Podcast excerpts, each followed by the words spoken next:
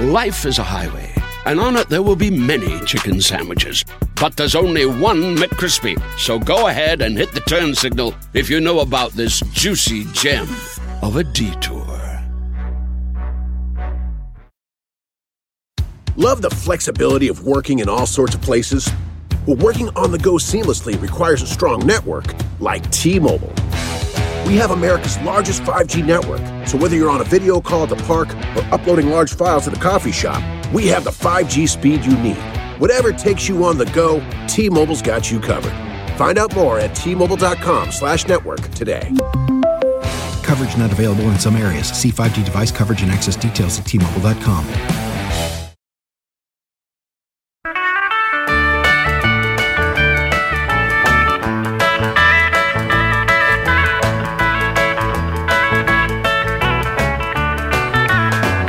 Hi, everyone. Uh, it's Andy Richter. Uh, I am coming to you uh, from rainy Los Angeles today. And uh, it's the three questions. You probably figured that out. I don't think people stumble out along this, upon this podcast unknowingly. Uh, but I am talking to one of my oldest, dearest friends, uh, very talented, multi talented. She can do a lot of shit that I, I mean, that a lot of people can't do. Uh, Kate Flannery. Hi, Kate. Andy, how are you? I'm good. How are you? I'm You're- good. I'm exhausted, but I'm good. Good. Yeah, you were just on the road, right? Doing Chris- I was. spreading Christmas cheer with Jane Lynch, right? Yeah, we just did 12 shows in 10 cities over uh, 13 days. It was a lot, a lot of driving. Yeah, yeah. We flew a lot at first and then drove a lot. So once you're over 50, you know, whoa, that's all I'm going to say. well, yeah. I mean, in between the Tonight Show and uh, the TBS show, we did a like a tour with the Conan Oh, yeah. people. We did a tour. Yeah. I just felt like if I did this, I would just be addicted to everything. Like if Right. I had to go from hotel room to hotel room to hotel room and you know, and waking up in the middle of the night and not knowing where the bathroom is. Yes. You know, like, Yes. because you're in a different hotel room. And it's like, where's the fucking bathroom? I have to pee. Yeah. And forgetting what room you're in because it's Yeah. just like a less than 24 hour situation. You're like, okay. Yeah. All right. Yeah. Just don't poop on the bus. Woohoo. Well, how did the shows go? They were great, really Yeah. great. Yeah, we ended in Philadelphia, which was awesome because it's my hometown, and I like literally my seventh grade teacher came to the show, Oh, that's great. was so great. Yeah, it was That's great. great. Yeah, some neighbors, and we we did a little show for my dad on this on the curb because he's 97, he's going to be 98 next week, and he was a little sick, so he just stayed in the car, and the band came to him, and Oh, that's it was great. It was fantastic. Um, yeah. What? Uh, how was the COVID situation touring? I mean, did you have like It's weird. vaccination demands? yeah, and- we we demanded, and then unfortunately, two people in our group got it right before we started tour. But luckily, it was the ten, like it was past the ten days. But it's just nerve wracking, yeah, yeah. you know. And and they were boosted. I mean, that's the thing. Like, I, or they weren't boosted. They were they had their two shots. They didn't have the third. But still, Right. it's like ooh. It's, no, I know. Yeah, no, yeah. I, I'm. It. I'm now hearing about a bunch of different people getting breakthroughs. You know, like Yeah. my niece. My niece got got it, and she's you know she's 17, but uh, but yeah, she's fully vaccinated and is very careful, but just somehow got it somewhere along the way. It's just I'm literally like eating underneath my mask when I'm with other people. Like I'm become that person, but I, I can't help it. I just I just you can make fun of me all you want, but Yeah. uh, no tongue, please. No tongue. I love you. I love you back. Does this happen a lot to you? You must. Well, yeah, I'm but- on the road a lot, Andy. I don't mean to brag. But Yeah, and you were you were a Hell's Angel for all those years, you know, and that's how they greet each other. now, uh, you and I, and I tell this to people, uh, you know, when I'm name dropping, um, you and is all the I, it wasn't your first because we talked about it, but my first improv class, I sat next to you. Right. Uh, right. And improv and I Olympic. think even I don't know if it was the first one, but it was within some of the early ones. I actually looked over your shoulder as you wrote in your journal. I Um, love that you waited so long to tell me the story. I have to say, they kind of had some therapy, and I'm like, he, I was nuts at the time. You were right to look over. I was writing some really crazy crap. I honestly don't remember what the particulars were, but It was about I- some guy I had no business dating, and I was like, I love you, I hate you, like literally in the same sentence. Yeah, well, Oh. that's yeah. I mean, what we were probably what would that have been? like, like 20 oh 22, god 1989 Yeah, oh my god i can't like even i can't even yeah i was Yeah. such a stupid i was yeah i'm a i'm a couple years older than you but i'm also a couple years younger than you if you know what i'm saying emotionally i was like i had a lot of catching up to do No, I. It was I just to one of those. yeah. Mo- it was one of those moments where it's like I feel bad, but I mean, come on. There's a journal open right there, and she's writing. Yeah, she's not doing a very good job of, with security here. So, um, but yeah, we were in that first class together, and so like you're like one of the you and tommy yeah yeah yeah, Tommy Blacha, who is a friend of mine who tagged along, uh, who was a writer on Conan and is now writing. He, he works in animation a lot these Oh, days. yeah, so- yeah. yeah, yeah. But um, yeah, that was you. You, but you had already started. You were in Second City, right? And I was supposed to be in Brian Stack's class two months before, but I decided to stay and save a little more money. So I, I stayed in Philly a little bit longer. I, so, Oh, I see. Yeah. But yeah. So uh, the first person I ever met was, was Brian Stack at uh, my first audition. And we, we ended up hanging out that weekend. Cause I was, my aunt gave me a ticket to check out Second City. She lived in Chicago. I just graduated from college and she thought it'd be a good fit. Totally changed my life. Totally changed my yeah. life. yeah, yeah, She was kind of like Well- Auntie Mame. She, I could curse in front of her, and she she was like a world traveler and had a great sense of humor. And yeah. I had an aunt like that. My aunt Pat was like that. Yeah. thank God. Well, now you mentioned it. You're originally from Philly. Yeah. Uh, you're from one of those ridiculous Irish broods. Yeah, my dad owned a bar. children. Yeah, seven kids. My dad owned a bar, Flannery's Tavern, that my grandfather started in 1933. So we're Democrats because FDR made an honest man out of my grandfather. I've heard that story forever. What do you mean? Because because oh, I see, I see. Yeah. So he's oh okay, that's good. I mean, I am like, if you can't type stereotype, I am the stereotypical Irish Catholic. Like, you cannot, you know, I mean, Right. it's all And also I'm- tavern, a tavern family. That's a very unique family yes, because yes, yes. you see a lot. Yes, and my dad owned the, the rooms above the bar, so he was really a, like a pillar to a certain community. I mean, he took care of these guys that lived upstairs. If they could not work out the rent, he would let them work it off. So we always had a lot of alcoholics, like putting up a shelf or painting. You know, Yeah, I mean, yeah. I, there was a guy that broke into my dad's station wagon. My dad found him. My dad gave him a job and a place to live for the next thirty-five years. Wow. No joke. Yeah, he was a little shell shocked from World War II. You put a potato peeler in, hand, in his hand, and if, if he finished all the potatoes, you'd have to sort of like wrestle it out of him, like, there's no more potatoes, you know? Wow. yeah, it was, there were some real characters, real characters there. Yeah, yeah. I Well, mean, it's it- nice yeah. that he was, you know, that he was kind, you know, and Yeah. and you know, No, he was, and a, he was a friend of the forgotten man. Absolutely. yeah, Yeah, that's he was. that's wonderful. Yeah. Yeah, he's good, good, good man, good heart, kind of great sense of humor and a real love for these guys. Like really cared about them. I can remember being at funerals where there'd be, you know, we'd be at a funeral for one of these guys, and there'd be like maybe one kid, like one daughter or one nephew, and then nobody else showed up. It was just be us.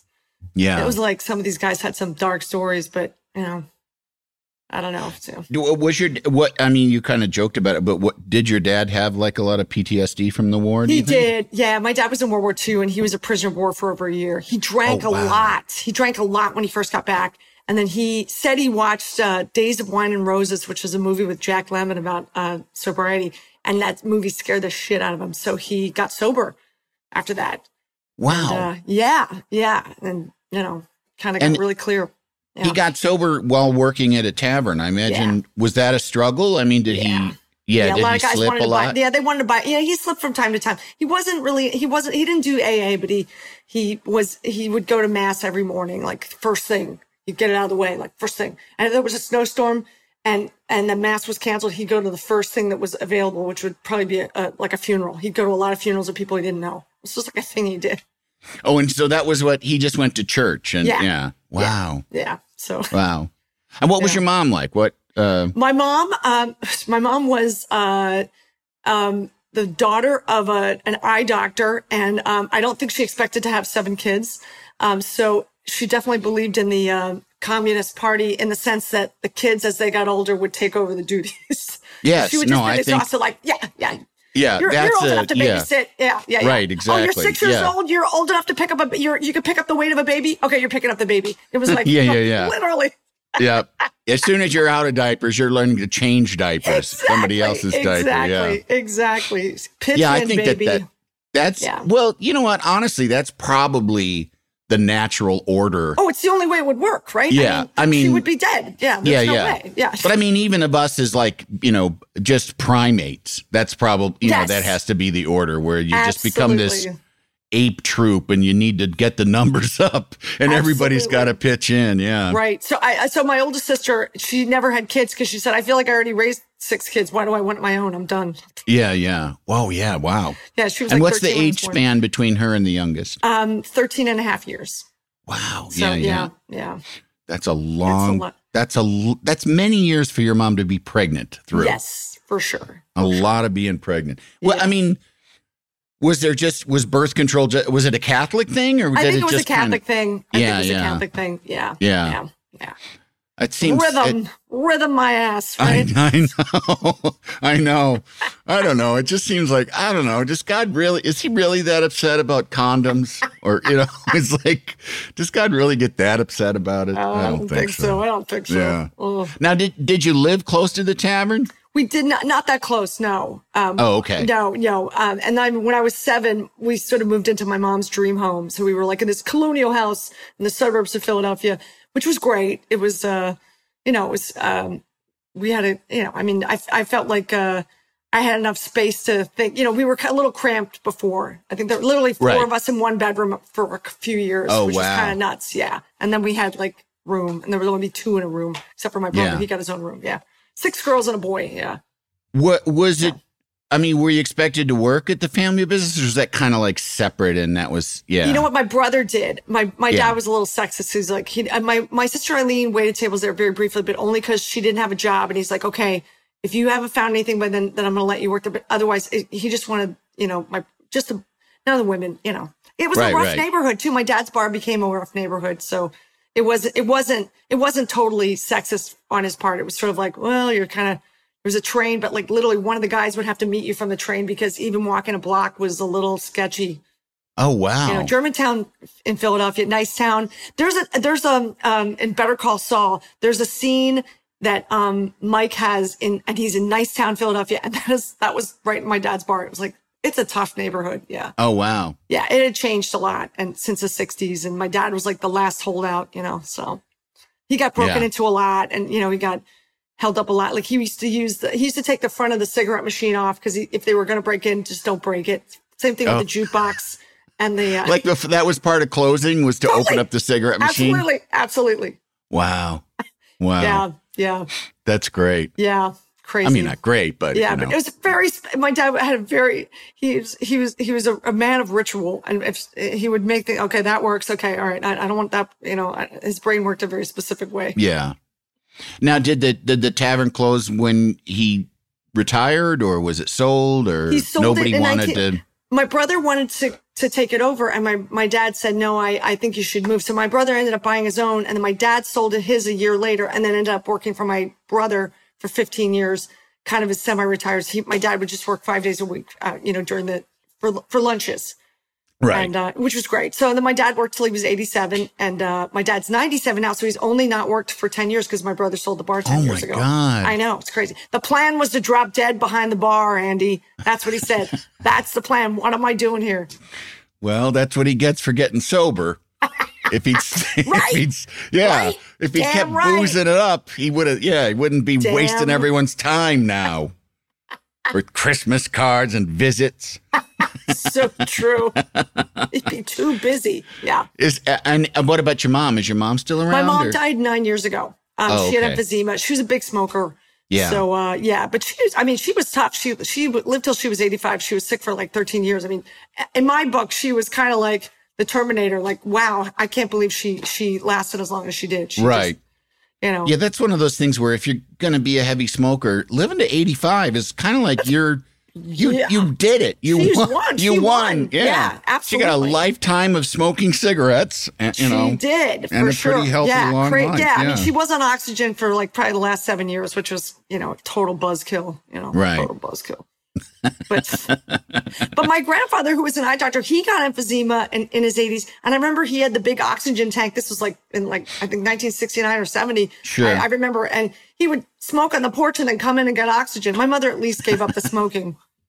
Jeez. It's crazy. Yeah, that that one. I mean, everybody has a relative with like, you know, David Sedaris has the famous Oh. story about his mom going to the hospital like to basically to for the end. And she goes, "Oh wait, I forgot something." And he knows that she went back in and had one more cigarette before she. It's it's just it's the craziest. The, I mean, I you know I'm an ex-smoker, so it's like it is. It's it's crazy what you go through for this true. silly, silly habit that doesn't, you know, it's like, you know, drinking gets you drunk, smoking Right. weed gets you high, uh, eating makes you full, you know, like you need liquid and food, but it's Right. just, there's this, you know, little tubes of, of dried leaves that you don't really get anything. out. I mean, you get, you know, There's a I guess- fix. There's a yeah, fix. there's a- though. The there is a fix, but there's it's- a fix. but it's not it's not such a you know it's not like an altering kind of thing like other other drugs are Right, you know what i mean it's just it's really a unique addiction Absolutely. You know what's so interesting? My mom asked for a drink on her deathbed. Like, little, she knew she was dying. And they're like, what do you want? She's like, I want a Bloody Mary. So we were like, oh Wow. oh my God, we ran out and got like, and my, you know, my sister Susie, who doesn't drink, went to a bar and asked for a, a drink to go. I'm like, what are you doing? You don't ask for a drink to go. It doesn't work. You just Penn- buy it and Yeah, run just, out. Like, I say you're going to the bathroom and like, what? What are you yeah crazy? yeah, I don't know. put crazy. it in your coat sleeve yeah We went to like yeah, so but yeah, and she enjoyed it. My dad said she was uh like licking the ice. She loved it so much. She finished it. She was she really enjoyed it. oh enjoyed that's it. great So, yeah. that's great well was it hard to get attention in the house that with all those kids where and where are you in the Absolutely. I'm lineup the, I'm the youngest, but I'm I'm a twin. My sister Susie and I we're Oh, not right. i- we're not identical. Um and she's a social worker, so I'm totally the evil twin. But she's great. No, she's the best. she's been taking care of my dad for years. She's Yeah, got, yeah. she's actually way funnier than I am. And you know, she deals with these psychiatric outpatients and um, you know, uh, she'll say someone that had a, a an episode and at her expense, and she'll say another satisfied customer. Like she's a riot. She's the best.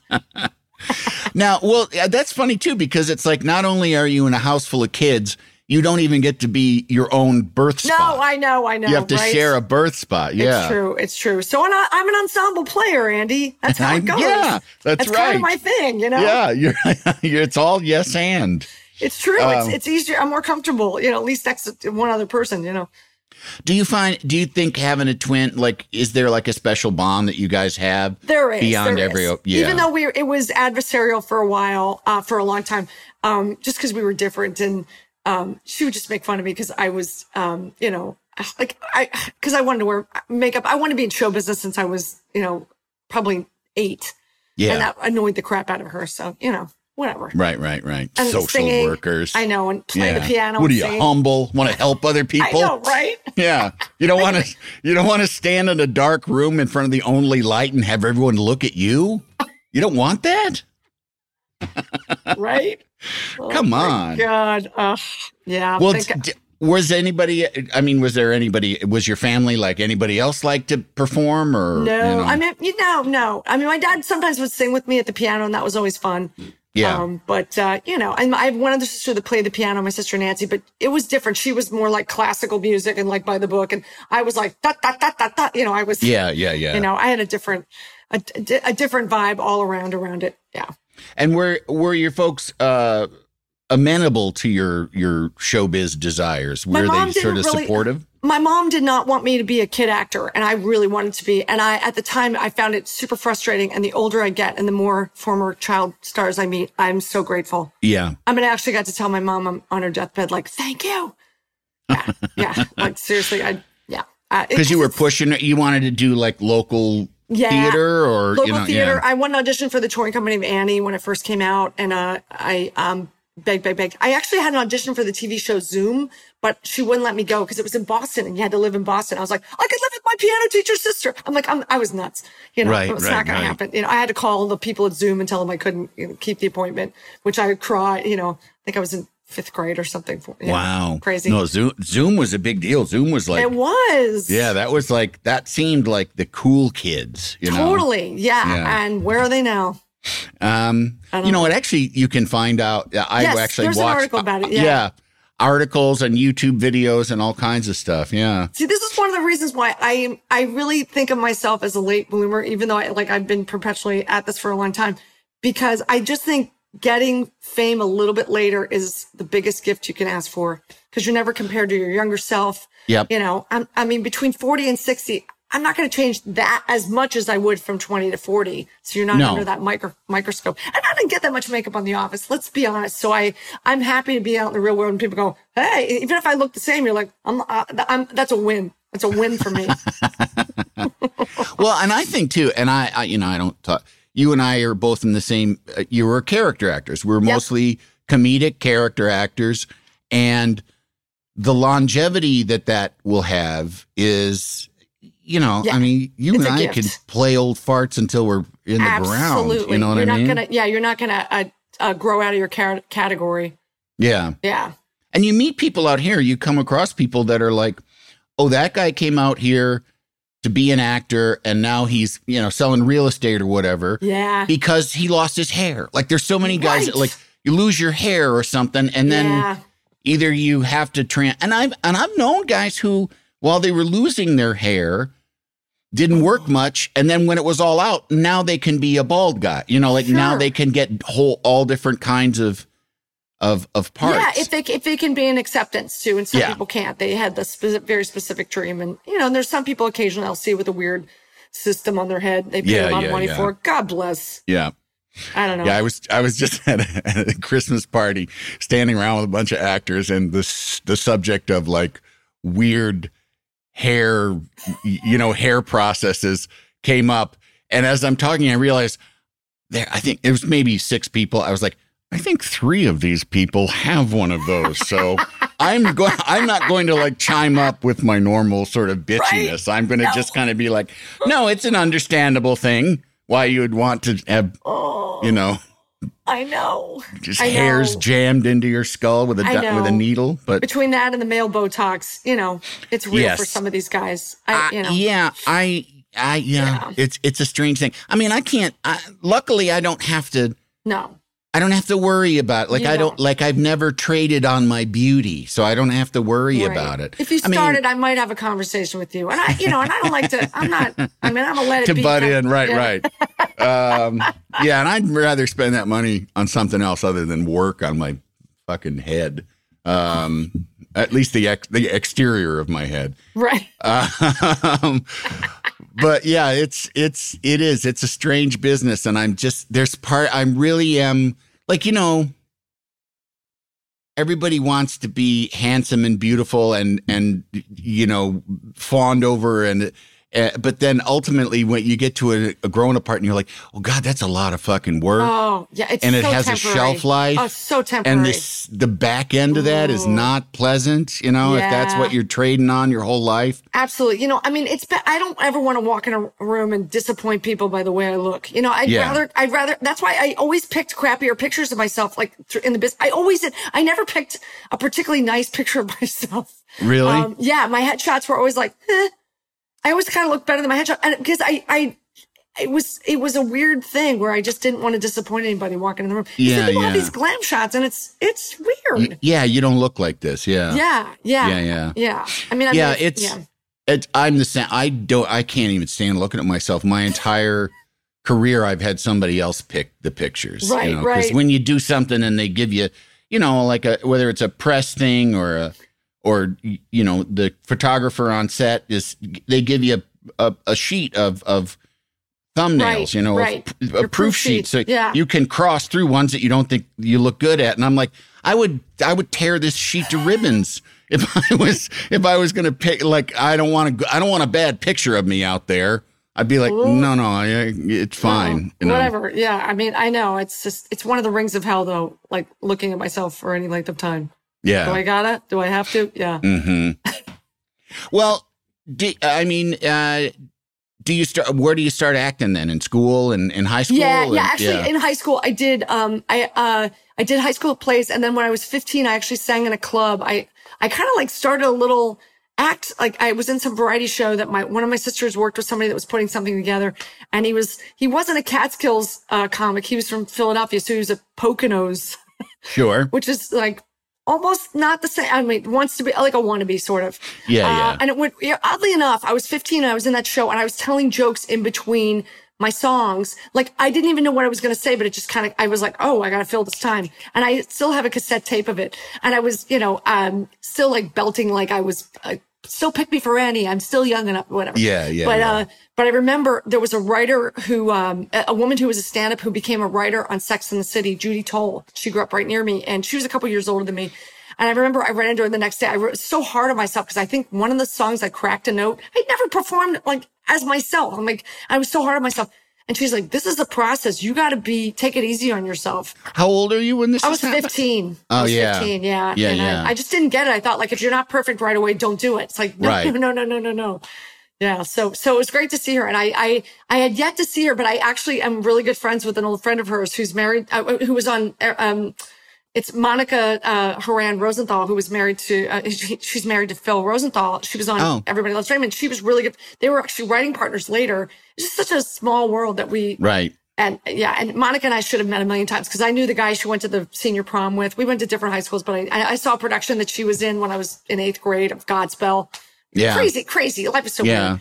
But I just Well, never, yeah. I, I was I I mean just in small moments because another weird moment that I had with you was I was sitting next to you and uh we were both in LA kind of like after everyone else had cleared out Yep. and my I don't we might have been engaged at that time my then fiance Yeah, yeah. was up Sarah. in San Francisco and you were going to Jeff Gar a Jeff Garlin pilot taping where he played a cop Oh God. and Right. he he played like some kind of beat cop and you and and I don't I think you just said like hey you know cuz we didn't know anybody else in town Right, at right, that point everyone right. else was gone Yeah. he said hey want to go to this taping I said sure and we sat in, in front of Bob Odenkirk Oh God. and uh, Carol Leifer. They were they and they weren't there together. They just happened to sit next to each oh other. Oh my God. And I got to eavesdrop on Bob talking about Conan O'Brien, who had just gotten the job Right. like two days before, and I just got to sit there and eavesdrop about, oh, that's the guy that's going to be replacing Letterman. And then like three or four days later, I'm sitting in Junior Stelly with him. So it's like, Well, It and was I remember all- being at Bob Odenkirk's party when you guys first met. You and Conan first met. but we didn't meet at that party. Or you didn't meet at that party. We were just at you- that party at that together. party. You we figured met. it out. And we never never met. Oh my God. We were at That's yeah. so you, crazy. I went with you to Yes. a party because Bob Odenkirk, uh, his girlfriend at the time, Was I had been Claire. on Claire Claire. I'd been Yes. at a on an improv team with her. She was going to take over my apartment in Chicago when I left, and it, it didn't work out. But anyway, yeah, yeah, yeah. So, I was in touch with her.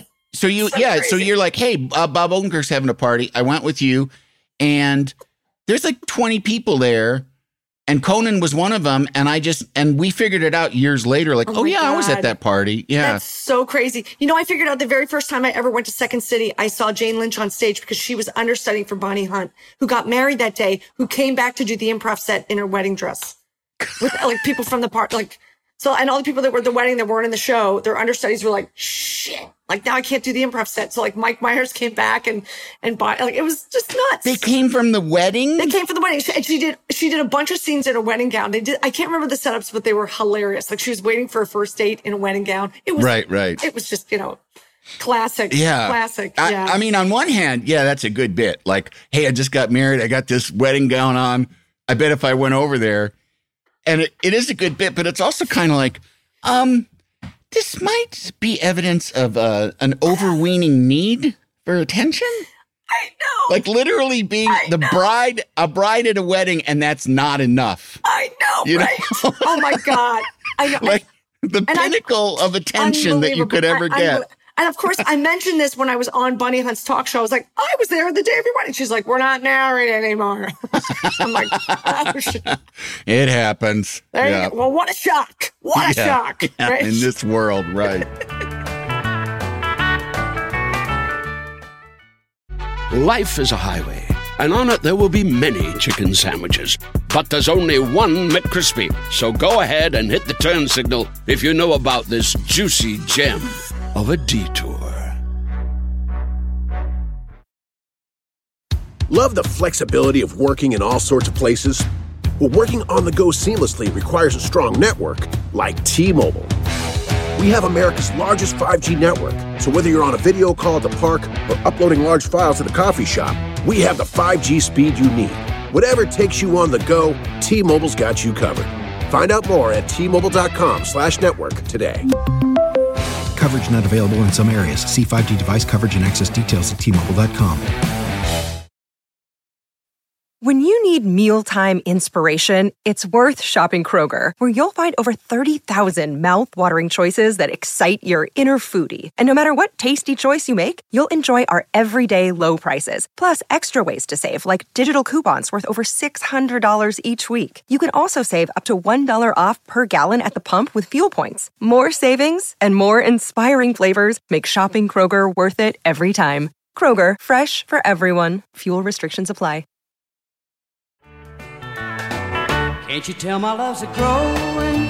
Well, now, uh, do you study college in college? Oh, Do you go actually, to- I- my senior year of high school, I was in a dinner theater show. My mom let me be in Bye Bye Birdie, eight shows a week, Riverfront Dinner Theater. I felt like a child star because I got to leave on Wednesdays after fourth period because I had a matinee, uh, which was kind of crazy. And then I started, yeah, which was fun. It was, and I that's mean, a, I mean, you're probably a making a decent living. It you know, okay. I Yeah, mean, I it's mean, probably yeah. decent for a kid part-time job. yeah, it was, it was actually pretty good. Yeah. I, better than the grocery store. Well, that's true. That's true. Yeah, yeah. Uh, yeah. No, and, and learning sort of the idea of like doing a show over and over again. That was like a whole thing that had never existed in my mind or heart. I was like, oh, I think I could do this. It was, it was Right. kind of fun, you know? Yeah. And they gave me a song that was in the movie because my character Ursula didn't have a song. So they gave me the theme Bye Bye Birdie that Ann-Margret sang. So I felt like I had a moment. You know, I didn't, it was, it was oh, you totally got to sing it. the Ann-Margret. I did the Bye Bye Oh, Break because that song's fun. not in the sh- in the actual show. So it was yeah. So I I you know I got I got decent reviews and and then I, I my one of my best friends was a, a year older than me and he went to a conservatory in Virginia, Shenandoah, and so I remember going down and like auditioning. They gave me a partial scholarship and I had such a great time because I met all of his friends.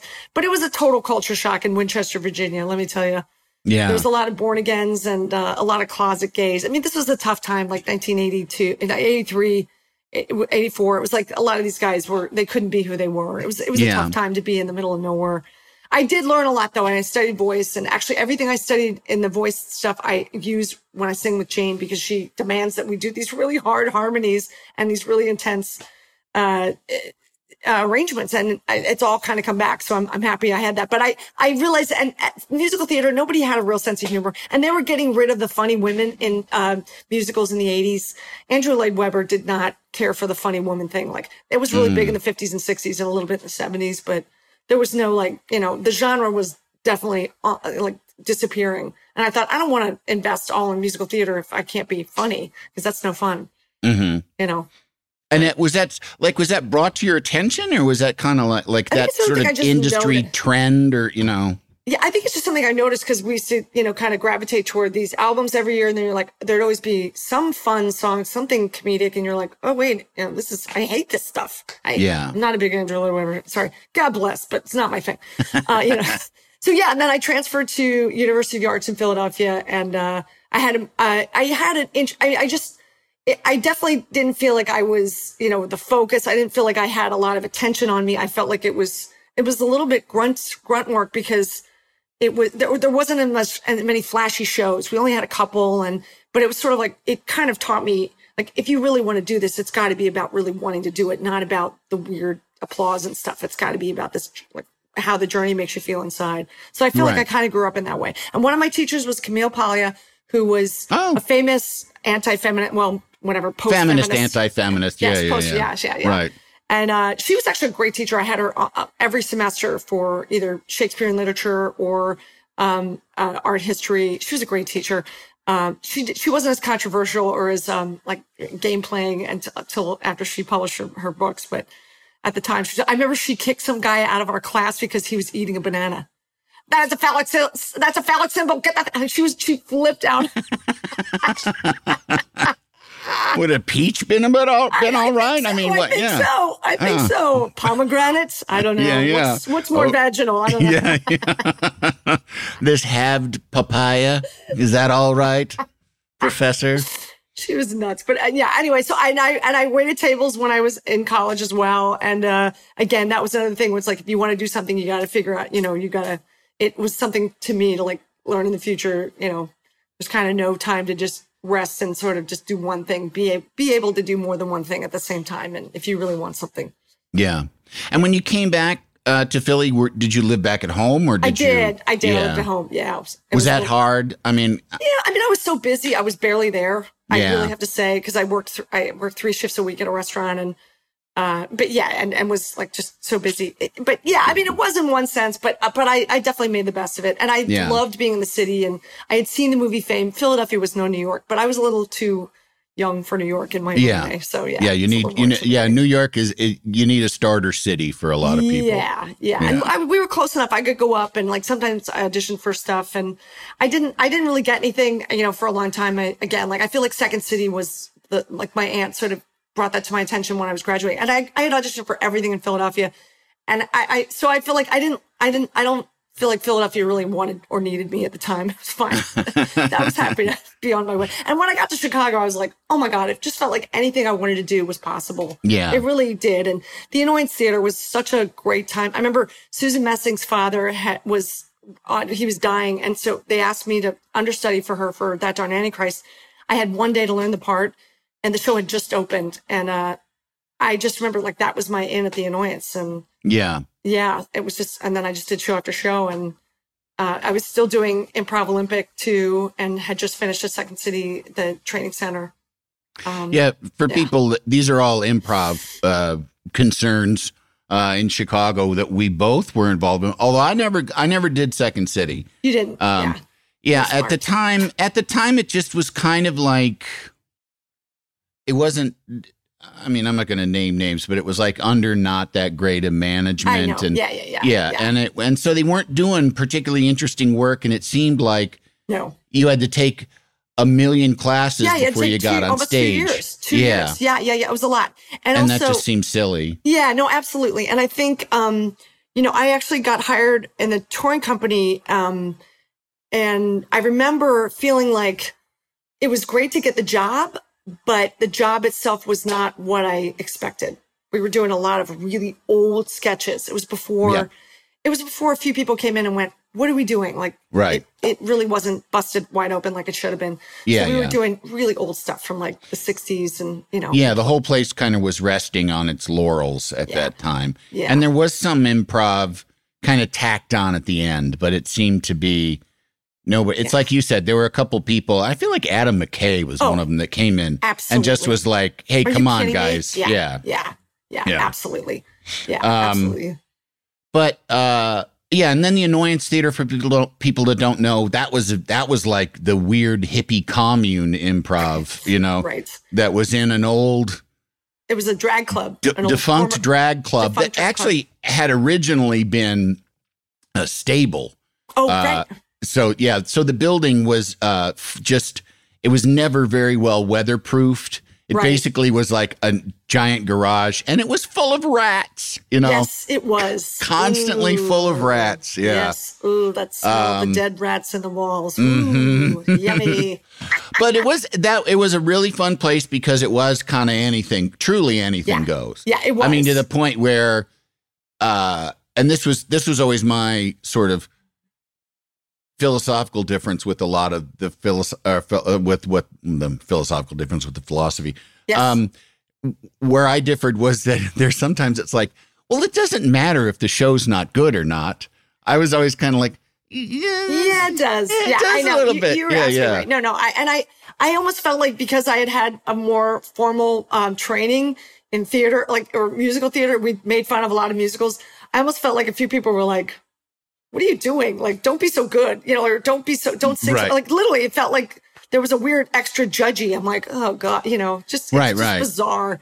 Just like, yeah. do we all have to sing off key? Is that the only I- thing way yeah. this is funny? Yeah, I, but but right. it definitely yeah, had can't a we be different?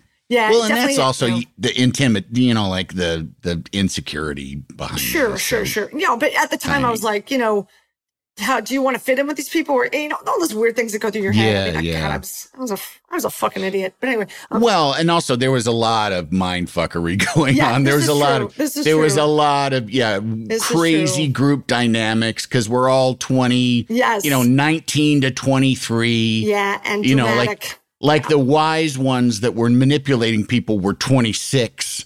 You know, like Right. the old ones that were like, you know, you know, just it was a whole group of young, horny people It's so true. that you know wanted to have fun and, and get into show business. yeah, and run, Um, run by Mick Napier, who who had a kind of a love hate relationship with success.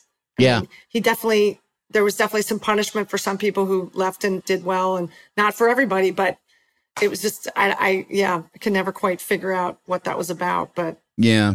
yeah, Well, I crazy. think a lot. Of, I mean, you know, we're we're building families wherever we go, and some are just like yeah, some are more. You know, like you have you have your little work family, and usually that can be a rather benign sort of thing. It, but it is like it does be, have kind of a familial feel. yes, And then there are like the institutional families that are fucked up, Yeah. you know, that are just like like it's a bunch of people with dysfunction that found each other and like, hey, let's start our own fucked up dysfunction. Right. you And there is something about you have to stick with you have to believe everything that the tribe believes. Or Yeah. you're you're either all the way in or you're Yeah, all yeah, the way out. There's nothing in the middle. And if you grow and change, like you it feels like a threat to other people. Right. And that's something I didn't understand at the time. But Well, it seems or- so clear now. you Right. know? And as and well, and we're also like you're starting out on this thing that's difficult that you're not sure is going to work out. Uh, you're not sure what's going to happen to you. Um, and then and then you're presented with this kind of like you said, this sort of like, are you in? Like, are you willing to do what it takes? A threat. And then you look back on it and it's like, well, you can also go in and go like, look, I want to do shows, you know, like I'm not looking for a new philosophy or, or a guru Right. or some life change. You know, I Yeah. like my real family. I don't need to eschew them in favor Right. of you nuts. It's funny. 'cause Um, Jane, Jane Lynch and I talked about this. She always felt a little on the outs at the annoyance, even though she was doing the Real Life Brady Bunch there. Yeah, yeah. And she kind of wanted to be more in. And I said, rejection is protection, my dear. Like you had it so much better. There's no, I mean, because it doesn't matter how in you are. If you, if you grow and, and become who you're supposed to be, then eventually you're going to be out anyway. Yeah. You know? Yeah. whether Yeah. you're good or Jane and. I, Jane and I, we were, when, cause we toured with the Real Life Brady Bunch for you folks at home. Yeah. and uh and we were Mike and Carol Brady and we were kind of like on the outskirts of a lot of it. You know, like we would sort of go to the parties and then when stuff would start to get weird, it was like we'd both be like, "All right, let's get out. Let's go home. That's enough of that." And I was kind of coming in and out of the touring stuff too. Right, Like coming for like a month here and there and like kind of, yeah. Because I was Yeah. originally part of the Brady's, but I wasn't a Brady. I was an understudy to, to Jane and to Mary Weiss, who played Alice. And then I played like all the non Brady roles, you know, uh, which was really fun. Did the commercials Mm-hmm. and the game show. We had a blast. I mean, It was crazy. yeah, Yeah, it, was, it, was, it was great fun. it was crazy that the you know that the, uh, this stupid reruns, you know, reproductions of Brady Bunches fed everybody for Yeah, a couple I always call years. it like it's like pre, uh, pre-YouTube theater. It was like a way for Yeah. us to share and experience something together. yeah, that yeah. Couldn't do it another way. Yeah. And also, I think really truly was like seminal in terms of like a whole variety of satire, Yes. parody theater, like Yes. doing live versions of, you know, Yeah. you fill in the blank. Yeah, and they're that still was the doing the, Golden Girls. Like it's yeah, it's really big in the. or in they the, were doing yeah. Point Break here for Oh, right, years and right, years right, and years I on stage. That. Yes, I And did don't Valley the think any- Dolls. yeah, I don't yeah. think anybody did that before. the No, no, that I think that was the first because yeah, we did the uh, we did Valley the Dolls uh, at the Circle in the Square on Bleecker for um in New York. I, we did it out in, in L.A. first, and we had one drag queen, Jackie Beat, in it. Yeah, yeah. Helen Lawson part, and that was great fun, and that felt like groundbreaking at the time. It was really big in the gay and lesbian community, and we got great reviews. And Yeah. You Were know, you Neely in that? I was Neil Yeah. yeah. with Liza Coyle, who was uh, the um uh you know the she was sort of like the ingenue. She was she was great. I mean, Yeah, and Ken. Marino was in that production too. He was uh, Tony Polar. He was great. How long was that? Um, I think we lasted almost six months. Um, we had great reviews, but then and and Ron Delsener was our producer, but he got hit by you know his car hit a moose. And, it, and he was in, in the hospital for a while, and they just dropped the publicity got all mi- mixed up. Because there was something Yeah. they dropped the ball at some point, and then The ticket guy in sales went down. just- yeah, yeah, yeah. like, eh, yeah. So we yeah, yeah. Wow. But yeah. Now, did you crazy. think you were just were you? Did you think you were going to be a theater actor? Like, did you have a, a much? I wanted. Well, you know, I was, I was in, I was in consideration for um, SNL when Lorne Michaels came to see the Miss Vagina pageant with. Um, Oh, right. With uh, and uh, uh, he came with Quincy Jones, which is so crazy. I've talked to. I Raffi remember about that this. night, So yeah. crazy. Um, and I, I definitely wanted something more for sure. But when that didn't work out, I, it was such a trippy thing because when your friends get something that you want and then you're, it just, we were so pitted against each other because we all had lunch together. Lorne does that thing, you know, Melanie and I had lunch together and Beth and Susan. It, it's kind of weird. So I, I felt like once again, thanks for, thanks, thanks to a lot of therapy, I could sort of figure it because you, you want to feel, you don't want, whatever. It's just, it's hard to figure out your feelings. But Right. I remember running into Mike Mike uh, Shoemaker a few few years later in LA when I was waiting tables in Beverly Hills, and he was with Tina Fey. It was before Tina Fey was doing. I think she had just started to do Weekend Update, and he said, "Don't you give up. I don't want you to give." Up. Like we had this great conversation, and I was in the weeds. I'm like, ah, I got, I gotta go, you know. But uh, Right, right. but I got the message. Um, but I, I definitely felt like I there was some. I don't know why I always felt like there was something waiting for me. I never knew when. I, you know, I, I don't know. I just feel like pleasant persistence. I always tell people Yeah. if you have that feeling, and it's also different for women. You know, sometimes it's better when you're older because it's harder to get character roles when you're younger. There are less of them. Right. Um, you know, and it's just, and also just women in comedy. I always feel like 15 for the guys, one for the. Okay, another Yeah. 15 for you, five for you. You know, it's just, it, the math is just funky, you know, yeah. Yeah. but it's, yeah, and okay. it, but it's it's also hard. That was, I I mean, that was a weird time because the Brady Bunch was big, and uh, Joey Soloway, uh, Yeah. And Faith put together this show, the Miss Vagina Pageant, with a bunch of women from Yeah. the theater. That was a, uh, you know, like a spoofy. Uh, what do you call it? You know, like a pageant parody. Yeah, pageant yeah, parody Yeah, yeah. and um and yeah that it was known they're they're going to come and they're going to look at you guys for SNL and like you say it's pitting everybody Yeah. against each other and they did hire they hired Melanie Hutsell and Beth Cahill Yeah. and even you know like I wasn't in the middle of it but I was it was my first experience of envy of Yes, somebody yes. getting a gig Yeah. and because because you start out doing this shit and your parents say Where, where's this going what is this going to do Right. and then for me you know i had been working in film production and which i did you know which was a, a lot of work for not a ton of money at that point right. and i ended up quitting that just so i could do these shows for free and again it was like what the fuck are you doing and then you you know and you don't know what's going to happen and then it's like wait a minute you might get on snl like all this shit might Yeah. end up being you're going to be on saturday night live and that that idea lands on you from the heavens Yeah. and then it's happening and then it's like two people get to go away and Yeah. the rest of you good luck you know don't forget to pick up the empty beer cans after the shows Right. you know and uh and, And i by the remember way, feeling you're her understudy in four of the shows, four of the six shows that she's left. Yeah luck, yeah Good. I'm like, so oh. good luck yeah now you got yeah now you got to cancel shifts waiting tables because Right, you got so too many the shows to do That's yeah what it was. Yep. and Hilarious. and it is you i do remember feeling like god damn it and i knew like i'm not they're obviously hiring women you know i'm i wasn't uh, you know but there's just this thing of like i want that i Yeah. want that yeah. And it was like i say it was my first experience and it was a good experience to learn that you feel that and then it goes you know you it Yeah. it's a very I mean, if you're not, pass. if you're not fucked up, you know, if Right, you're not, right, right. you know, a mess, but Right. But and I mean, and but- since then, every time something really good happens to somebody that I like, I'm like, oh, hooray, god damn it. You know, still, it well, never you're ends. more honest than most people, Andy. Yeah. I'm just saying, you are more honest. Oh, that's good for you, fucker. Um, But it was such a time. Like I think about all the people that we were around, and you never knew who was going to make it. I mean, I don't, you know, no, know. no, Jon Favreau No. was seating people at Second City, and he couldn't get arrested at Second City. No. couldn't- he kept trying, auditioning. and It it was yeah. it was weird too as it starts to then sort of like become professional and it does because it seems just like you're fucking around and having fun and you Yeah. know and and hanging out and you, know doing these silly shows that 30 people are seeing and they're enjoying it and you're learning how to get better at it but you're mostly just hanging out and you know right. partying and having fun with all these weirdos.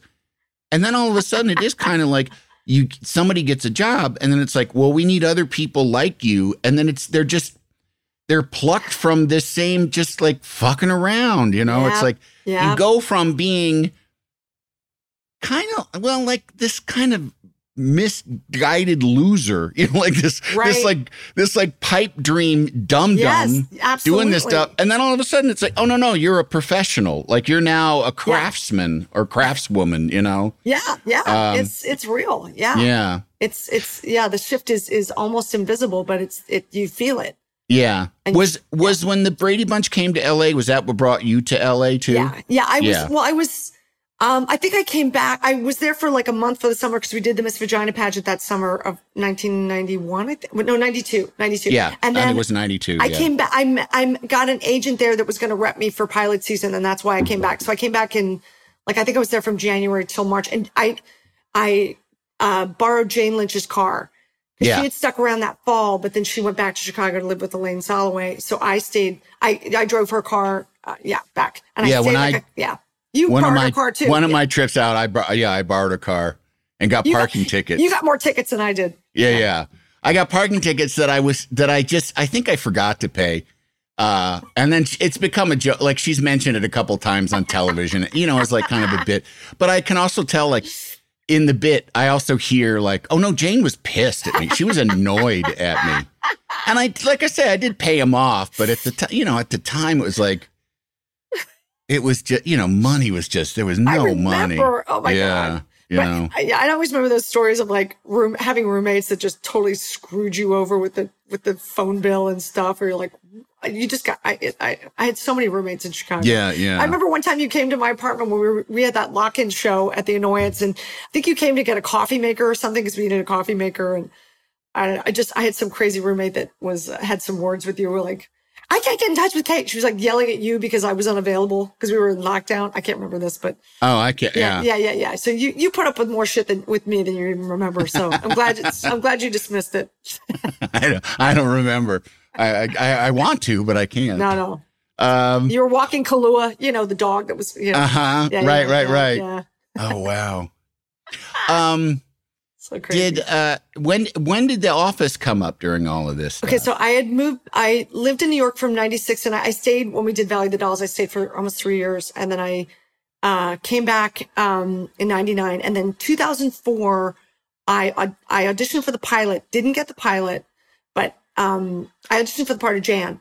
And Allison Jones said, "I think you're really right for this part." I had met Allison before when I was there for pilot season because my I had an on-camera coach, Glenn Haynes, who was really good friends with her, and I think she was like casting Flying Blind, this show from like I think from 90, 98 or I, I, sometime in the 90s.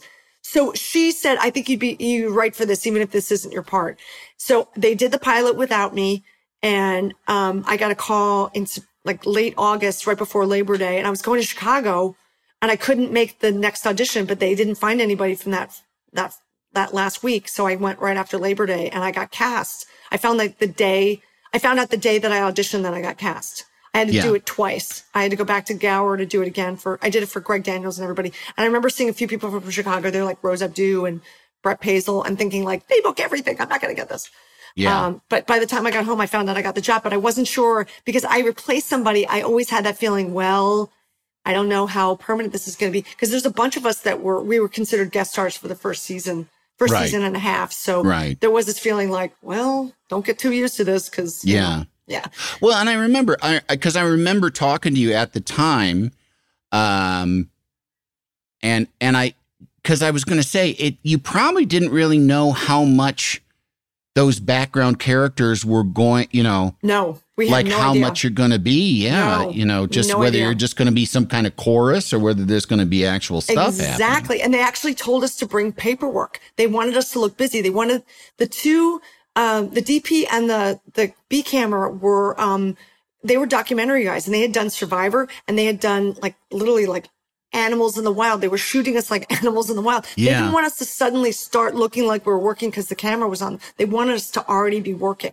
So I brought Yeah. a lot of tax stuff and, just like just filing stuff. I just just weird. But they had, they had eventually they got like fake paperwork for us, which we all sort of created these weird little systems.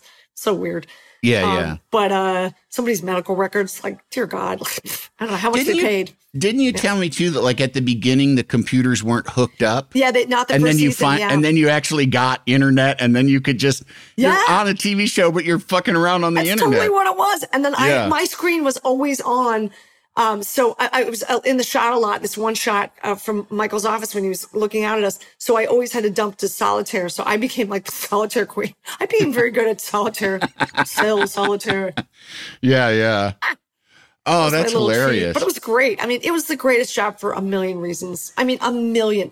Yeah. Greg Daniels was so he was so protective of what this what this concept was and he treated us all like we were equals even though we all know that's not true you know what i mean i mean it Right. was just you know but it was really nice to even pretend to behave that and steve is also the steve carell is the best number one you ever won on a show because Yeah. he makes sure that the show is the star not him no, he even though yeah. you know the first two seasons in particular he was doing most of the talking and they could switch his day and he would just do it he was he's amazing he's an amazing actor he Yeah. really really is And yeah.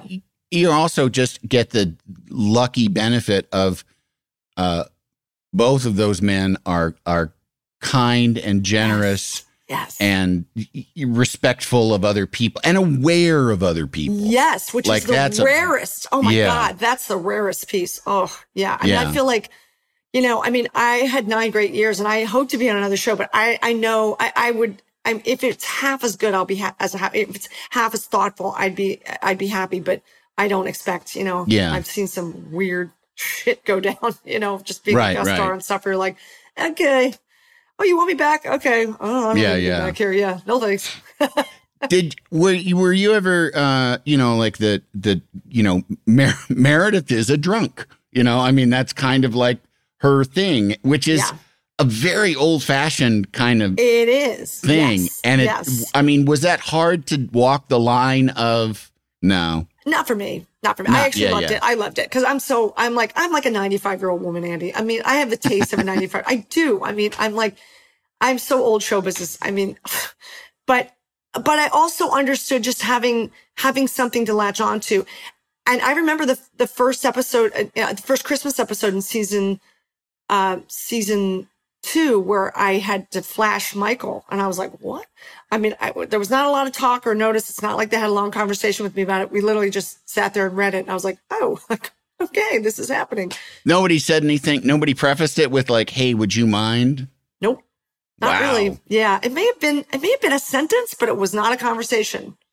It was like, "Hey, I've got this idea, and uh, we're going to read about it. Just tell me what you think." It was kind of like that. You know? welcome to Hollywood baby Well, thank God it wasn't let's HBO. let's see them It wasn't HBO for fuck's sake. You know, thank God.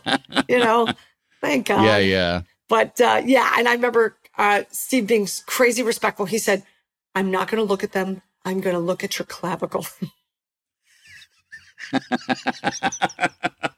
well that's almost an insult I know. Look, was while like, they're out here, you might as well, minute, yeah, really? take a peek, buddy. Yeah. Oh,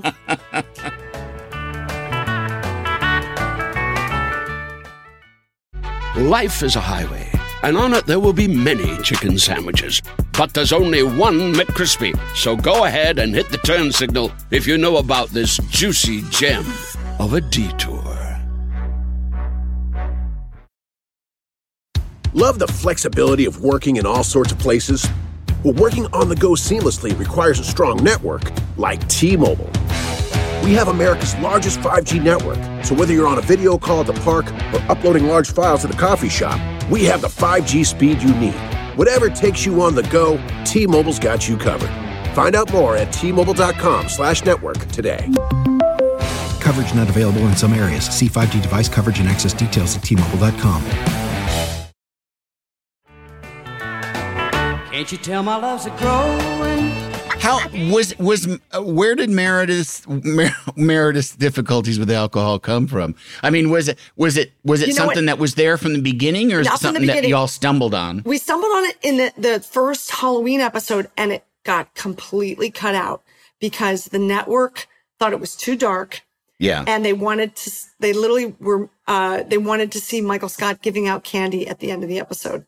Ah, So yeah, that was that. But I remember Paul Feig was directing, and I was a witch with this crazy brains, like brain showing. It was like I, it was a really elaborate costume. I swiped the camera once. You don't even see me in the whole Oh, wow. episode. They just cut me out, and I remember being like, "Oh no, oh no, am I gonna get? Oh my god, am I gonna? Is this? Am I getting?" I was I was like nervous like getting fired? I thought I was going to get fired. I thought I was, I was afraid. I was like, uh oh. Um, and then Greg found the perfect way to put it in for the, the Christmas episode. And, and I felt like we were kind of off to the races. But then I remember season three, a lot of my stuff got cut and I was like, uh oh, uh oh. And then season four started with me getting hit by Michael Scott's car, my Meredith getting hit by the car. And that was like, oh my God. I remember I got, I was on the Tonight Show because of that, because uh, Joaquin Phoenix canceled at the last minute and they kept running that, that preview so much with me hitting the car. They're like, is she?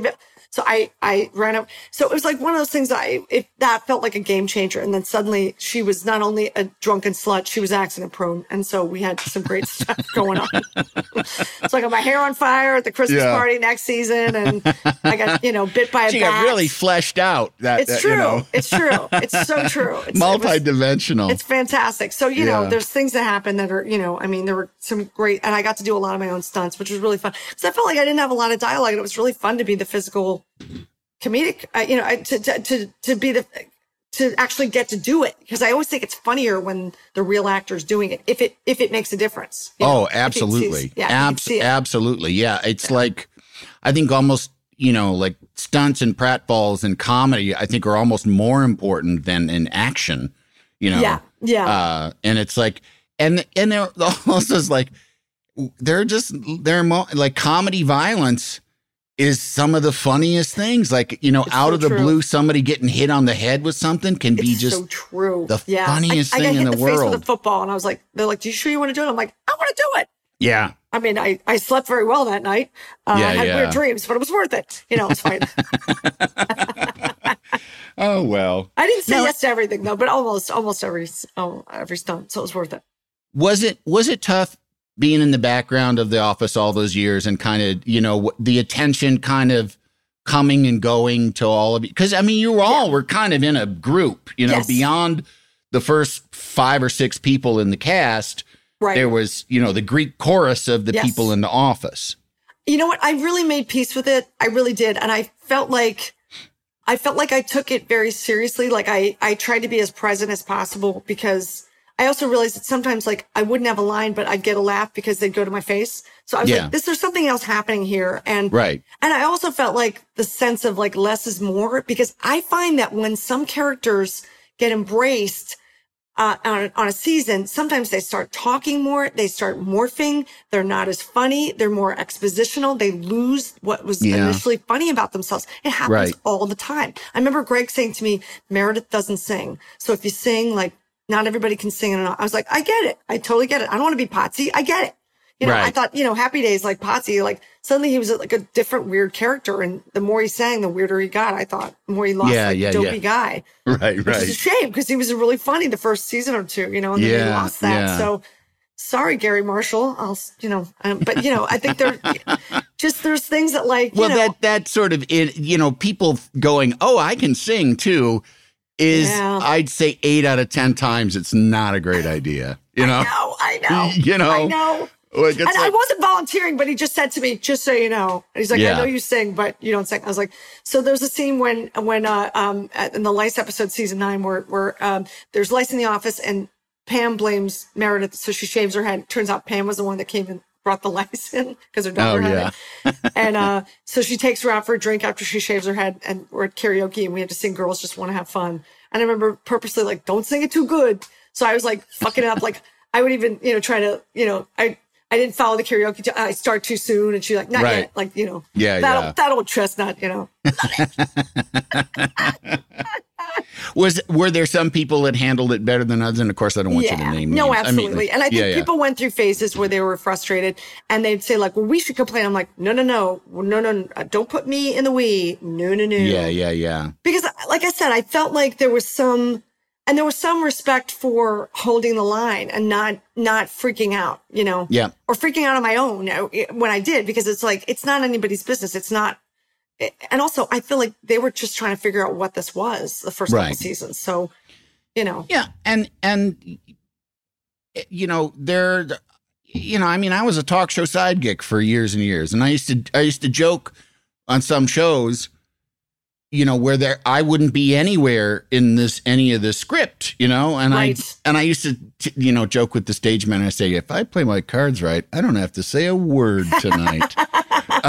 um, um, so it, you know, and you just and yeah, there's times and you're like, God damn it! But then you have to, you always have to remind yourself, look at where you are. yeah, You're Yeah. getting paid. right. This is your remember your you know wildest dream. It's here. It is. You're living it, dum dum. Absolutely. I Calm always wanted to be on a sitcom like Mary Tyler Moore or MASH where they had a great finale. And we got a great finale. So I was so Yeah, yeah. excited. I was like, I mean, it just it just was everything to me.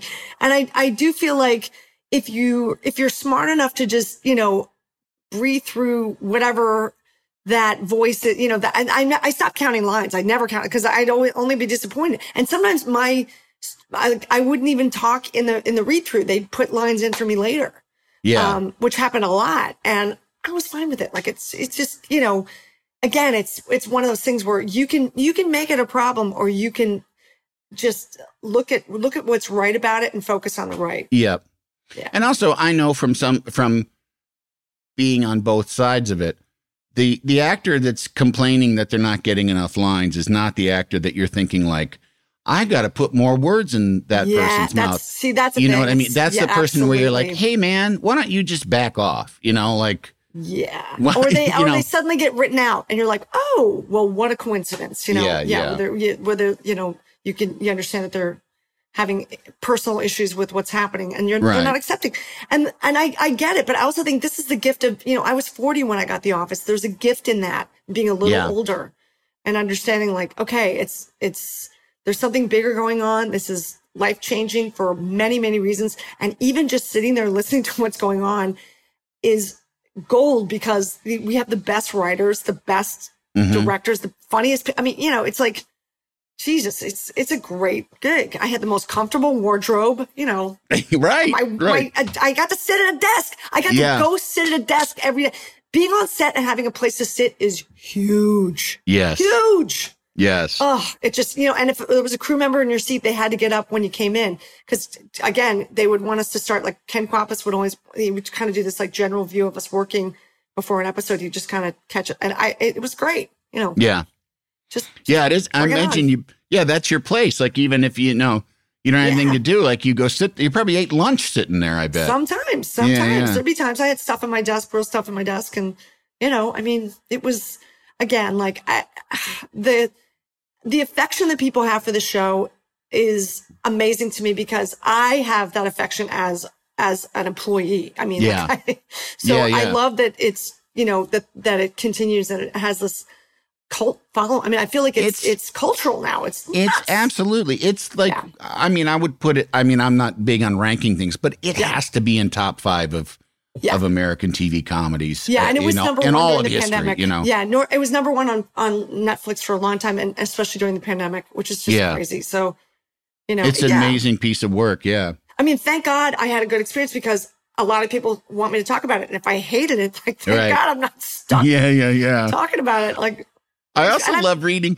that you didn't quit your waitress job until the second season. yeah, because I didn't know. And, you know, I, Did people? Were you ever sitting and people going like, "Hey, aren't you on?" yeah, yeah, Oh, it started to gotta happen. be- But I remember like Greg Daniels came in and I love that he completely ignored that I was wearing a uniform. He's like, I got to talk to you about that one. You improvised the word vagina. We're trying to get it in. NBC's fighting with us. And I'm just really hoping it works out. And it was just like, Did I he come in to actually eat, or did he, he just come eating. in? to- yeah, he was eating. Yeah, yeah. Didn't know I worked there. He's like, oh, I'm so glad I ran into you. Oh, love, love, love This Greg is for that. convenient. So great. I mean, That's Greg is the guy that literally rode his bike, literally in a tuxedo to the Golden Globes because he lives that close to uh, to the to the Beverly Hills Hotel. Oh, that's Love him. fantastic. He's the best. yeah. But yeah, I mean, and then I remember I would wait on some of the directors, and then uh, Ken Kwapis I directed. I, I waited on, and he was like, "Oh, you work here." He and there were a couple of directors that were like, oh, hi. They were a little like Yeah. pat on the head. I'm like, whatever, you know. Right. Um, but the cool ones, you know, you know, they're the ones that still worked on the show. You know, Right, They weren't the right, guest right, directors, right. you know. But yeah, it was, it was, uh, and then I, yeah, I remember somebody asking me if, uh, hey, aren't you lactose intolerant? Because that was something that came up in the first season. I was like, Yeah. thanks for not bringing up my hysterectomy. So it's just, again, this is before I knew I was drunk. So there was like very little to hang my hat on, but that was, right. Right. yeah. I, I can't drink milk and I'm barren. How about that? That's quite a, quite a background to, to would be you like fries on. with that? Yeah. Yeah. Jesus Christ. Well, where uh you know, where are you going from here? Are you are you planning on doing kind of more of the musical stuff? I mean, Well, you Jane and I Jane- are doing. We're actually doing. Um, Jane Lynch and I do two shows. We do a Christmas show based on our Christmas album that was in the Billboard Top Ten for a couple weeks, which is amazing. That's Um, fantastic. yeah, it did great. So we've been doing Christmas. Tell tours people what it is so they just It's know. called a swinging little Christmas, and um, we uh, we've been touring. I think since 2017 or 16 with this show. Um, and uh, it's great. It's it's classics, but it's it's in the sort of um, early early 60s, late 50s jazz vibe. Yeah. um because we've, we have great great musicians. This tony uh, guerrero quintet. And it's just really fun. We do like we three kings like dave brubeck's take five. It's really fun. Yeah, yeah. um yeah so we don't I'm, but you know it's some of the music is beautiful but we don't take ourselves too seriously. But yeah and then we do a non-christmas show called two lost souls that we did at the Carlyle um uh in 2018 for Jeez, a couple months. I know for, for a right. couple weeks, couple weeks. So we're actually going to do a PBS special of Two Lost Souls. Uh, we're going to shoot that next month, and um, oh wow. yeah, so that'll be on like the premium, so it'll kind of live on in perpetuity for them for a while. So, you know, it'll be fun. I'm I'm excited to kind of take it to another audience, and you know, That's great. yeah, and we're still evolving. We're hoping to get back to the Carlyle again at some point because you get to stay there and you get a fancy breakfast every day. It's great. Wow. I mean, it's so it's so old New York. It's uh, Yeah, uh, yeah. It's, it's and you see very specific famous people. Yes. in the breakfast restaurant that you would never see anywhere else on the planet. I mean, Right, it's, right. It's it's good. It's yeah. That's awesome. yeah. It was Well, good. and what? So, what else? Do you? I mean, what else is? What do you? What are you looking forward to? What do you know? You know what? I'm doing a little bit of recording myself because I feel like I'm always I've I've done some recording with Jane, and I I, I feel like I, I again I have this thing probably because I'm a twin. I, I have a hard time doing stuff by myself, but I want to do some recording by myself. I don't really care what what becomes of it or you know uh, if it's a hit or whatever, but just kind of for my for my own self. Um, and uh, you know I, I don't know. I'm not sure. You know I I I've been guest starring, um, and I, I just worked in Alaska and Hawaii this past year. I'm, you know, I did like a Magnum PI and I did like a movie in Alaska. I, who knows? But I, Yeah, I'm yeah. having a good time and I'm not exactly sure what's next, but, uh, yeah. but, uh, I don't know. Everything's good. And I'm, you know, No dream one woman show that you got sitting around. no, no. I mean, I, I, I really want to write, uh, about my dad uh, and just kind of like my journey with him too. But, uh, but it, it, it, ha- it hasn't happened yet. We'll see. We'll see. Yeah. I'm unfortunately I'm my own worst critic, and it, it it sometimes paralyzes me. Unfortunately, so I go through phases where I'm like, I'm doing it, and then I'm like, I'm not doing it. I yeah. I mean, I just have. I, I'm. I think you and I are similar. That like I and I've said this before. I don't particularly want to be on stage by myself. Yeah, I don't really. It's not that fun for me. I don't Yeah. like the the laughs of faceless strangers. I you know yeah, is not. That's not what does it for me. It's the it's the connection with the other people who are doing the thing. right. I mean, Right. because from day one back in Chicago, when a show would get canceled, we'd show up and we'd find out, oh, the you know something, the roof is leaking, and so that you know we can't do a show. And so you just go out with everybody and have fun anyway. And it, for me, it was like I'm still get to be funny and Yes. and goof around with all these people, but I don't have to worry about you know Yeah, remembering what what what the place that the scene is at, and you know Right. and making a connection. You can just go have fun with these funny, funny people. It's so true. Yeah, I yeah. So I don't know, and I I I might still do the lampshades again. My my uh, dying Yeah. lounge act, which luckily when we created 20 years ago, we they were much older than we were, so we've only grown into these characters. But it, again, it's always been a dying lounge act. Um, but we were doing flappers for like five years after Improv Olympic, and just like once a month. And we did a show last February. It was a drive-in show at up at um, Forest Lawn in Glendale, so people Oh, had to wow. honk, which was really fun.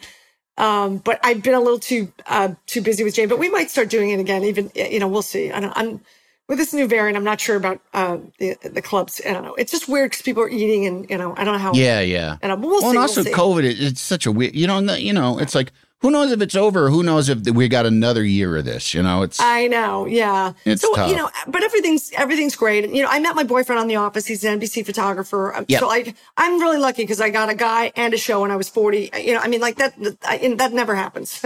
yeah, never happens. yeah, yeah. Um, especially without any plastic surgery um, or hair systems. Yeah. yes, yes.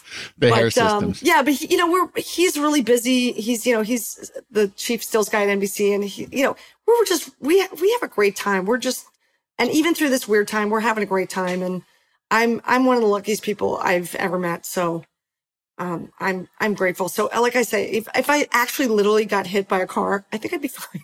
Ultimately, I mean, I'm not wishing it, but it'd be Right. okay. Really, Right, I right. mean. Don't let that get out. People, you know, people with a penchant for vehicular manslaughter might What be, am I saying in this day and yeah, age? yeah, Oh, might be yeah, yeah, yeah, cruising yeah. for you. Never mind. There she cancel is. that one. and scene. Right? Yeah. The per- po- poetry in, in life and death. Yeah. Well, so so what uh what have you learned? That's the third of Yeah. these, you know, these three questions, you know, like what what is this whole path sort of Well, I given think you? The most important thing I've learned is, um, you know, everybody is trying to get what they want, but it's really important to want what you got. And I think it's just constantly making peace with what is, what can I accept? What do I like about, you know, if there's a disappointment, like what do I like about the result? Because there's usually Yeah. something I like. And I feel like the older I get, the less drama there is. I'm not suffering from what I don't get, you know, because I live a much better life than I did before I got the office. And I don't think that's going to change, you know?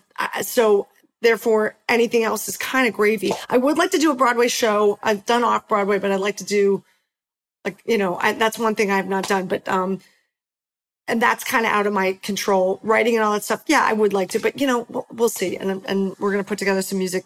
But again, it's got to be for the inside. It can't be for, I, I don't have that I'll show you thing, you know? Yeah, yeah. Yeah. I, I think uh, also too it's like I think built into there too is, you know, that whole notion of gratitude which Yeah. Yeah. becomes almost like a cliche. And and there and I, you know, and I've been hearing people say for years like it's all about gratitude. You got to have gratitude. And I, you know, and sometimes you're like, you know what? Sometimes shit sucks. I don't have to, Yeah. you know, like Yeah, I gotta be, I gotta to be, be grateful. Yeah, I gotta Yeah. be grateful for everything. But then, you know, the longer you live and kind of the calmer you get and the Yeah. more you figure stuff out and the, you know, and like, you know, if you got